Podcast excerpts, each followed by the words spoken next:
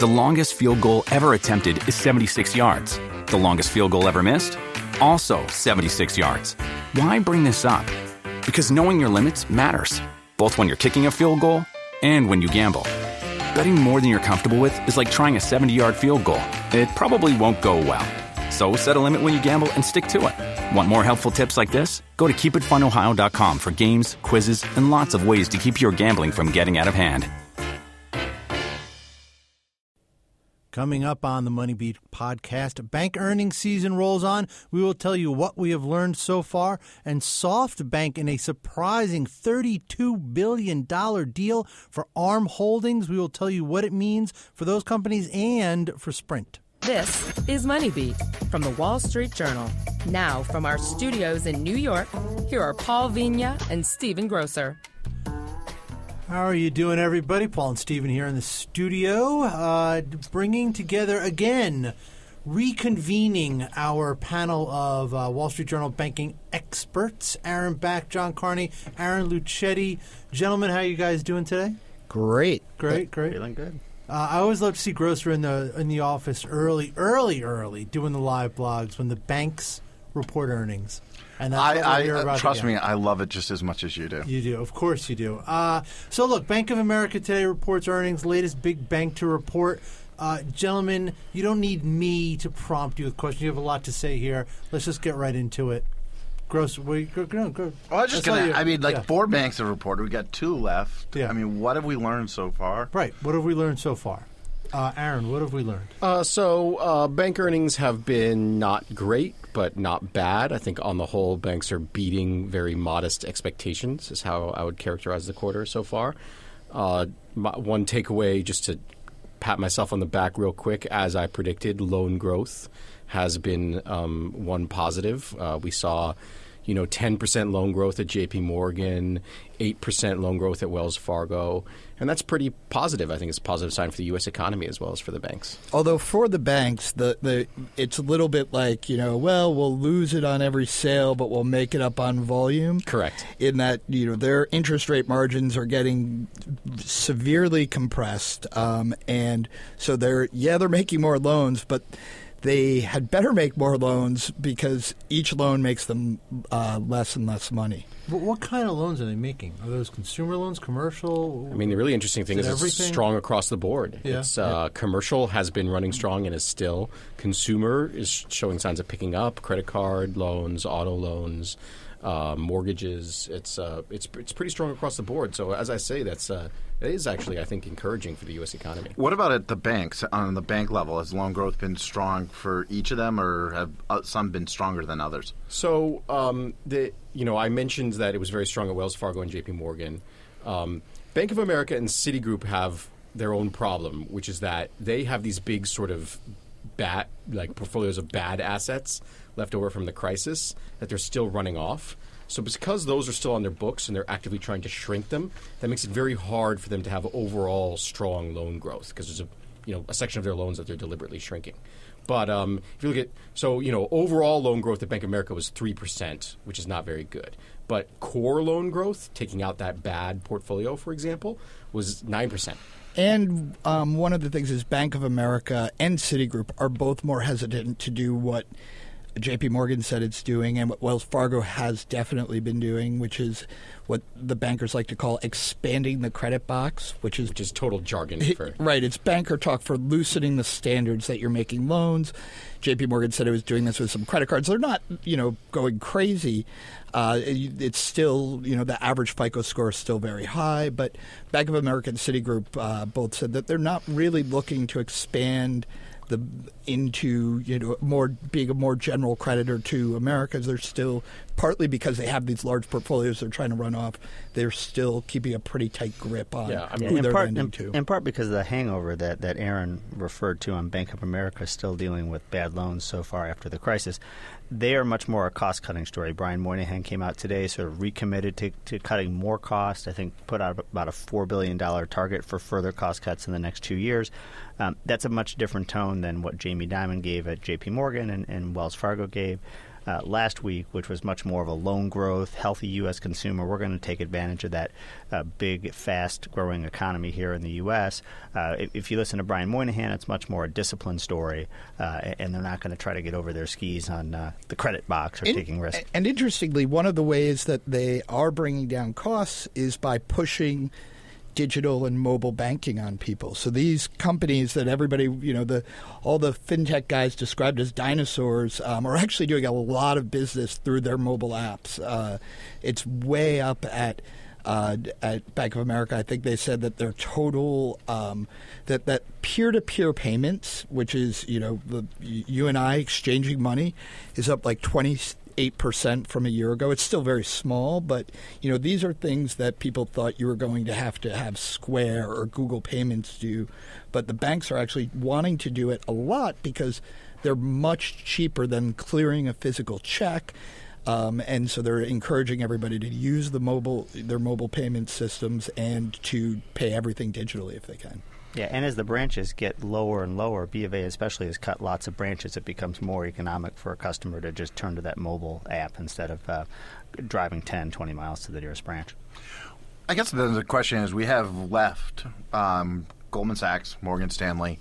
What can we sort of take away from, you know, the four banks that have reported so far? You know, how do they what are they? Are they going to be predictive in any way of like how uh, Goldman Sachs and Morgan Stanley are going to perform? Uh, so, I mean, Goldman Sachs and Morgan Stanley are both more like markets oriented, obviously. Right. And what's interesting is that you know the big four have all reported uh, pretty good trading results um, in fixed income, equities. Uh, there's been pretty good trading volumes. So, I would say that that you know augurs well, at least for this quarter, for those two banks, but that may not mean much because what everyone is wondering is, you know, what happens in the second half post Brexit. You know, near term, Brexit caused all this volatility, which was positive for the banks because they clear all those trades. Well, and you know, Carney, you talked about this. You, you, did an entry in the live blog this morning about this, about trading revenue, specifically at Bank of America, and, and what that might mean for Wall Street.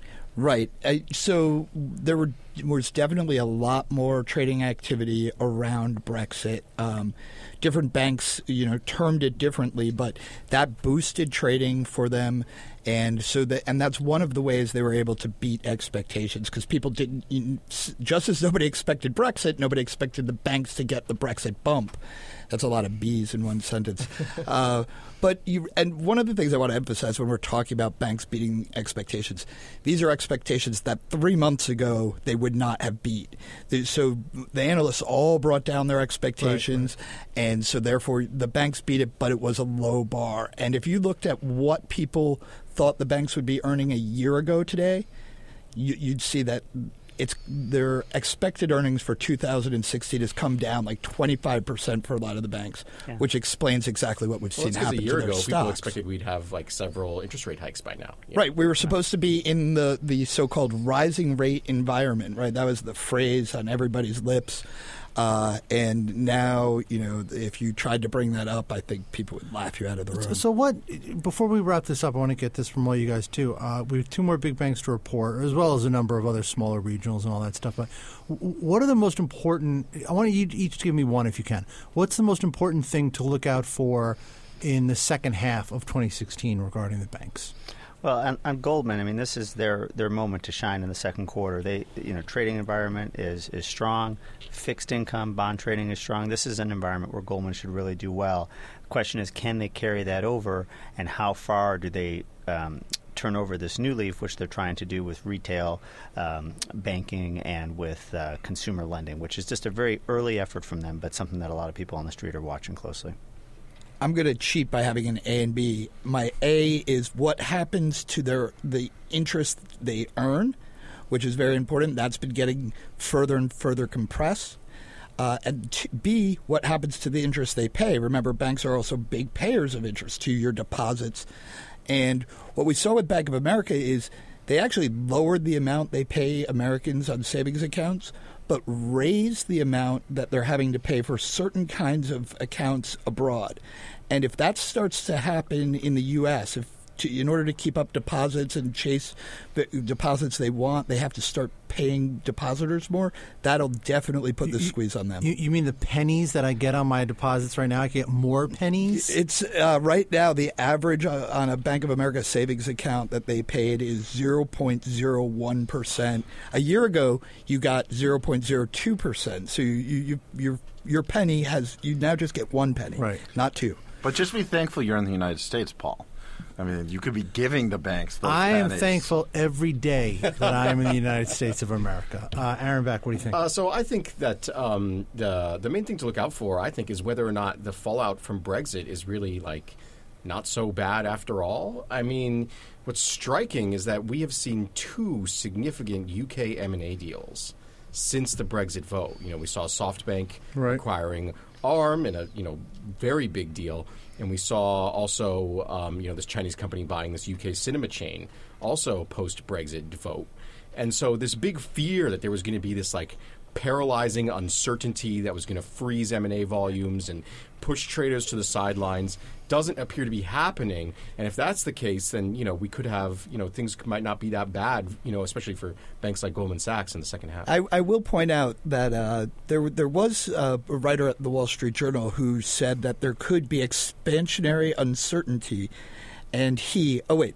sorry that was me coined the phrase expansion, uh, and that certainly seems You're still to trying to get that one out there, huh? Brex- we we are Nice, seeing nice. something like expansionary ex- uncertainty, where uncertainty and, and Wow, wow, wow! You were you were speaking about the UK uh, economy, and I think there should be. we're uh, seeing people make deals in light of uncertainty rather than not make deals. That's Well, the, that is I, I think a foreign company buying a UK company where they can get synergies and cut costs is not necessarily uh, going to we're be seeing an entirely expansionary. predictable. This is an You- you have to understand that The the, British companies are selling. This selling has out. nothing to do with your thesis. It has to do with the fact that the pound got cheaper, Exactly. and it is cheaper to buy UK assets, which We is shall Econ see. 101. all it really has to do is he's trying to he's trying to coin a phrase. That's all. It really, he doesn't even care if he's right or wrong. He wants coin a Hashtag. Brexpansion. All right, hashtag right. We will leave But it there. I, d- I- well, I do have one final We won't question. leave it there. Yeah, because we didn't.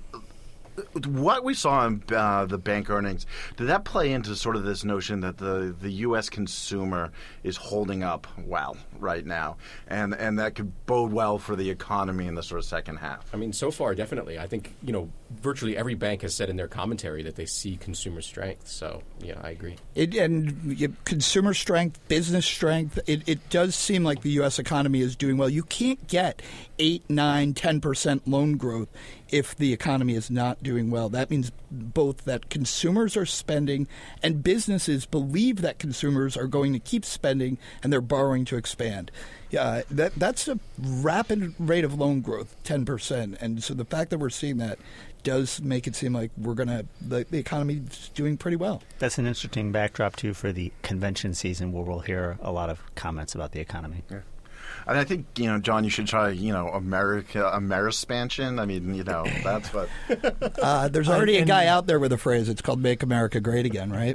And Oh, it's Trump-spansion. Is this the us the uspansion? The uspansion. How about that? All right, gentlemen. I want to thank you very much. We're going to let you go because we have to get Miriam in here because we're going to talk about that SoftBank deal. So we will be back right after this. I'm Veronica Dagher, and I want to retire rich. How about you? Then listen to the Watching Your Wealth podcast. We'll help you get there. For more information, check us out at WSJ.com slash podcast and find us on iTunes, Stitcher, and now Spotify. WSJ Podcasts. Listen ambitiously. Now, back to the show. Paul and Stephen here in the studio with you. Hey, folks, for more podcasts, check us out at WSJ.com slash podcasts. We have a, a plethora of uh, topics to interest you. A lot of different shows out there. We have Your Money Matters, The Free for All, Speakeasy, The Tech News Briefing, WSJ Opinion, and Heard on the Street. And if you don't subscribe to Heard on the Street, we're going to give you a little taste of what Heard on the Street is like because today we have one of the writers from the Heard on the Street team. but also also the star of their podcast. And oh, you, you cut me off there. And the star of their That's what I like to podcast do. I know. Miriam Gottfried. Miriam, how are you? Hi, I'm doing well. If you don't subscribe to Heard on the Street podcast, you should. You should. You definitely should. So this is like this is like one of those very special episodes of a '70s sitcom where the big stars of one show come over to talk with the little stars of the struggling show to help us out.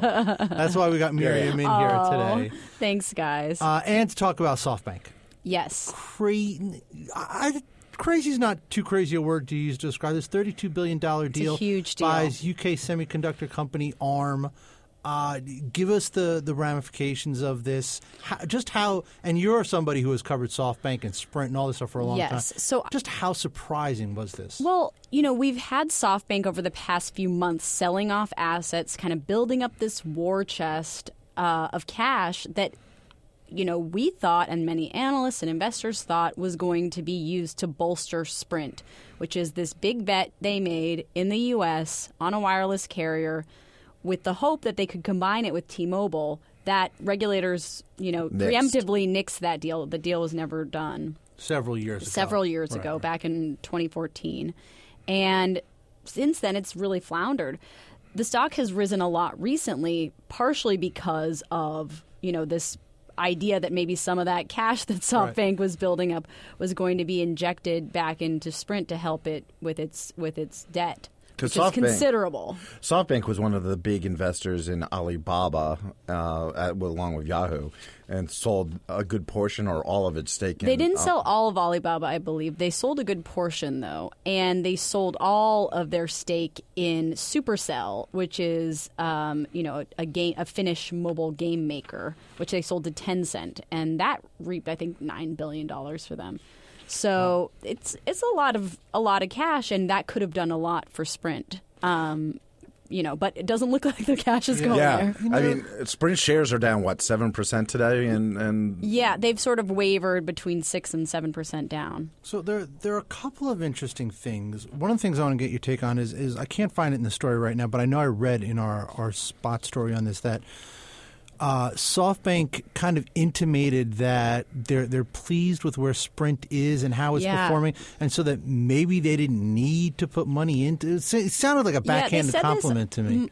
Masayoshi Son, the CEO of SoftBank, had a conference call with investors um, Monday morning to talk about the deal, and he said. Somebody, you know, the, one of the first questions out of the gate was, you know, why isn't this money going to Sprint? And he said, Sprint has been Sprint has been doing well. It's now in a position where it will be self, where it's self sufficient. It doesn't need any more capital infusions from SoftBank. He said it's going to be free cash flow positive by the end of this year or next. So that's kind of a big window of time. Um, he said. But he said that that gave him confidence that he could go and focus on other things. I think he kind of just wants to do what he wants to do and doesn't really want to talk about this bad bet that he made in the U.S. on Sprint. on Sprint. Do you yeah. you think that, or other people are Well, saying he did. that? He did say that it's a bad he bet? said yeah. he admitted that it was a bad bet. He said he made a miscalculation in thinking that U.S. regulators would approve a deal between these two companies because that was the whole premise of his reason for buying Sprint. But he said now he's happy that he didn't sell his stake Hmm. in Sprint, and he thinks it is well run and will be doing fine and won't need any outside capital. I think you know, we shouldn't rule out that he may go back to the table and try to get another, another deal done with T-Mobile. Yeah, because that was a question. I mean, at some point, Sprint and T-Mobile are competing against two behemoths, and you know, and and they're and they're in a weak position. I mean, how can you grow and grab, you know, significant market share when you're going up against you know Verizon and AT and T? So um, yeah, I mean, Masa was talking about you know some things that have happened at Sprint that have helped bolster its balance sheet internally, but these have been kind of like financial shenanigans where Yeah. they've done these sale leaseback arrangements with their handsets and with their network it, in order to get some cash to to cover their immediate debt, you know, repayment needs. And that's not really a real solution. And in the long run, the only way this company is legitimately going to turn around is through consolidation or through another buyer coming in. So, so Sprint doesn't get any of the SoftBank war chest, at least right now, but they get the Verizon pitch guy. Right? I don't watch TV. What what's the what is the you haven't Verizon- seen it? the the oh, No, guy who used to do the the Where- Can you hear Can me You now? Hear Me Oh yeah, right. for- That's yeah, right. yeah, and yeah. now he's now he's doing Sprint now he's doing commercials, right. Sprint commercials. Right. Sounds like that guy's a, a pitch guy for hire. He kind of is. Yeah, so, whoever will hire him to to talk. Shockingly, Yeah. the pitch guy is. But I mean, To one he's, to one extent or another, we all kind of are. he's not a s- he's not a network scientist, right? right, right. But let, let- so let's talk about the other big thing is why SoftBank, a Japanese telecom company, bought a and the fact that they're UK is, is neither here nor there. But why did they go out and buy a chip company? What, what, what's the gambit there? Well, you know, these chips are used in iPhones. They're they're very important chips. Um, they also a big thing that Masayoshi Son was talking about in in his discussion of the deal was the Internet of Things. He said these chips are going to be what powers the Internet of Things. So the Internet of Things is something. It's like a buzzword that we hear all the time, and it, I actually hate that term because it basically means that you know everything will be connected to the internet in the future. But uh, we've been hearing about the Internet of Things for like probably like 20 years now, and it's still like this future that might exist I someday. mean, it was in the, it was in the late '90s. I mean, Microsoft was Yeah. supposedly going to connect your whole house, Right. Like within you know, like the, a couple of years. And there's probably some reasons why that hasn't happened, and maybe part of it is that people don't really care about having everything, every single thing connected. I mean, which is not to say that there isn't going to be some, you know, more connect, you know, connected home stuff happening, Right. or that the Internet of Things will might go beyond the home into a different area. It might be go into, you know, medicine. It might go into, you know, other spheres, but. I think that's a very vague rationale for a deal. I mean, I hear a lot about the Internet of Things, doing all the, the Bitcoin, Ethereum, blockchain stuff I do, and, and I don't think it's that outlandish. Mm. I mean, I think it is. This is going to happen. Keep in mind, they don't. ARM designs chips, but they're not the the plant. They're not the foundry. They don't make the chips. They they funnel that Yeah. out. Right, right. So, But I mean, my point is like the Internet of Things is such a broad conversation, and it expands so much that you're talking about. You know, the Internet of Things is why Apple's going to buy a car company. I mean, Right. is, it's is a Apple very Right. broad, vague concept. Yeah, I mean, is Apple going to be able to, you know, scale up a car company? I don't know. no, well, I mean, and- that- I mean, I'm not saying that's saying just they been a can't. rumor. Uh, It has been a rumor, and- Persistent, they haven't done it yet. They haven't done it, and you know, and they've been very coy and hinted Yeah. at it and all that. But uh, my point being is, you know, the question is, you know, to scale up a full-on car company is a very difficult, time-consuming, you know, Right. process. Uh, you know, Well, and, and that the- doesn't mean like it's, it's a risky, risky bet. Yeah, well, the difference is SoftBank went out and bought a chip company. They didn't just try to build one from scratch. Right. Well, I mean, like Apple's, you know, like the idea is like you know, Apple could go out and buy one, or you know, two. I mean, it, it's it's a risky move because like the Internet of Things gives you the cover to make acquisitions that are not in your necessary niche. Um, Yeah, other- no, I get and, what you're and, saying. and that, and I that get what you're comes, I think, in the history of deal making, when you're talking about deals being very unsuccessful most of the time, that's a risky move. I think the biggest risk in this deal is the price they paid. Yeah. I think it's the Yeah. multiple. I mean, strategically they could make it work, and it, you could see why it's it's a good asset to have at this time. But if you pay too much, then it makes it hard to justify a deal. Yeah. The other question, it, just very quickly, is you, you know you talked about the impact that this could have with Yahoo.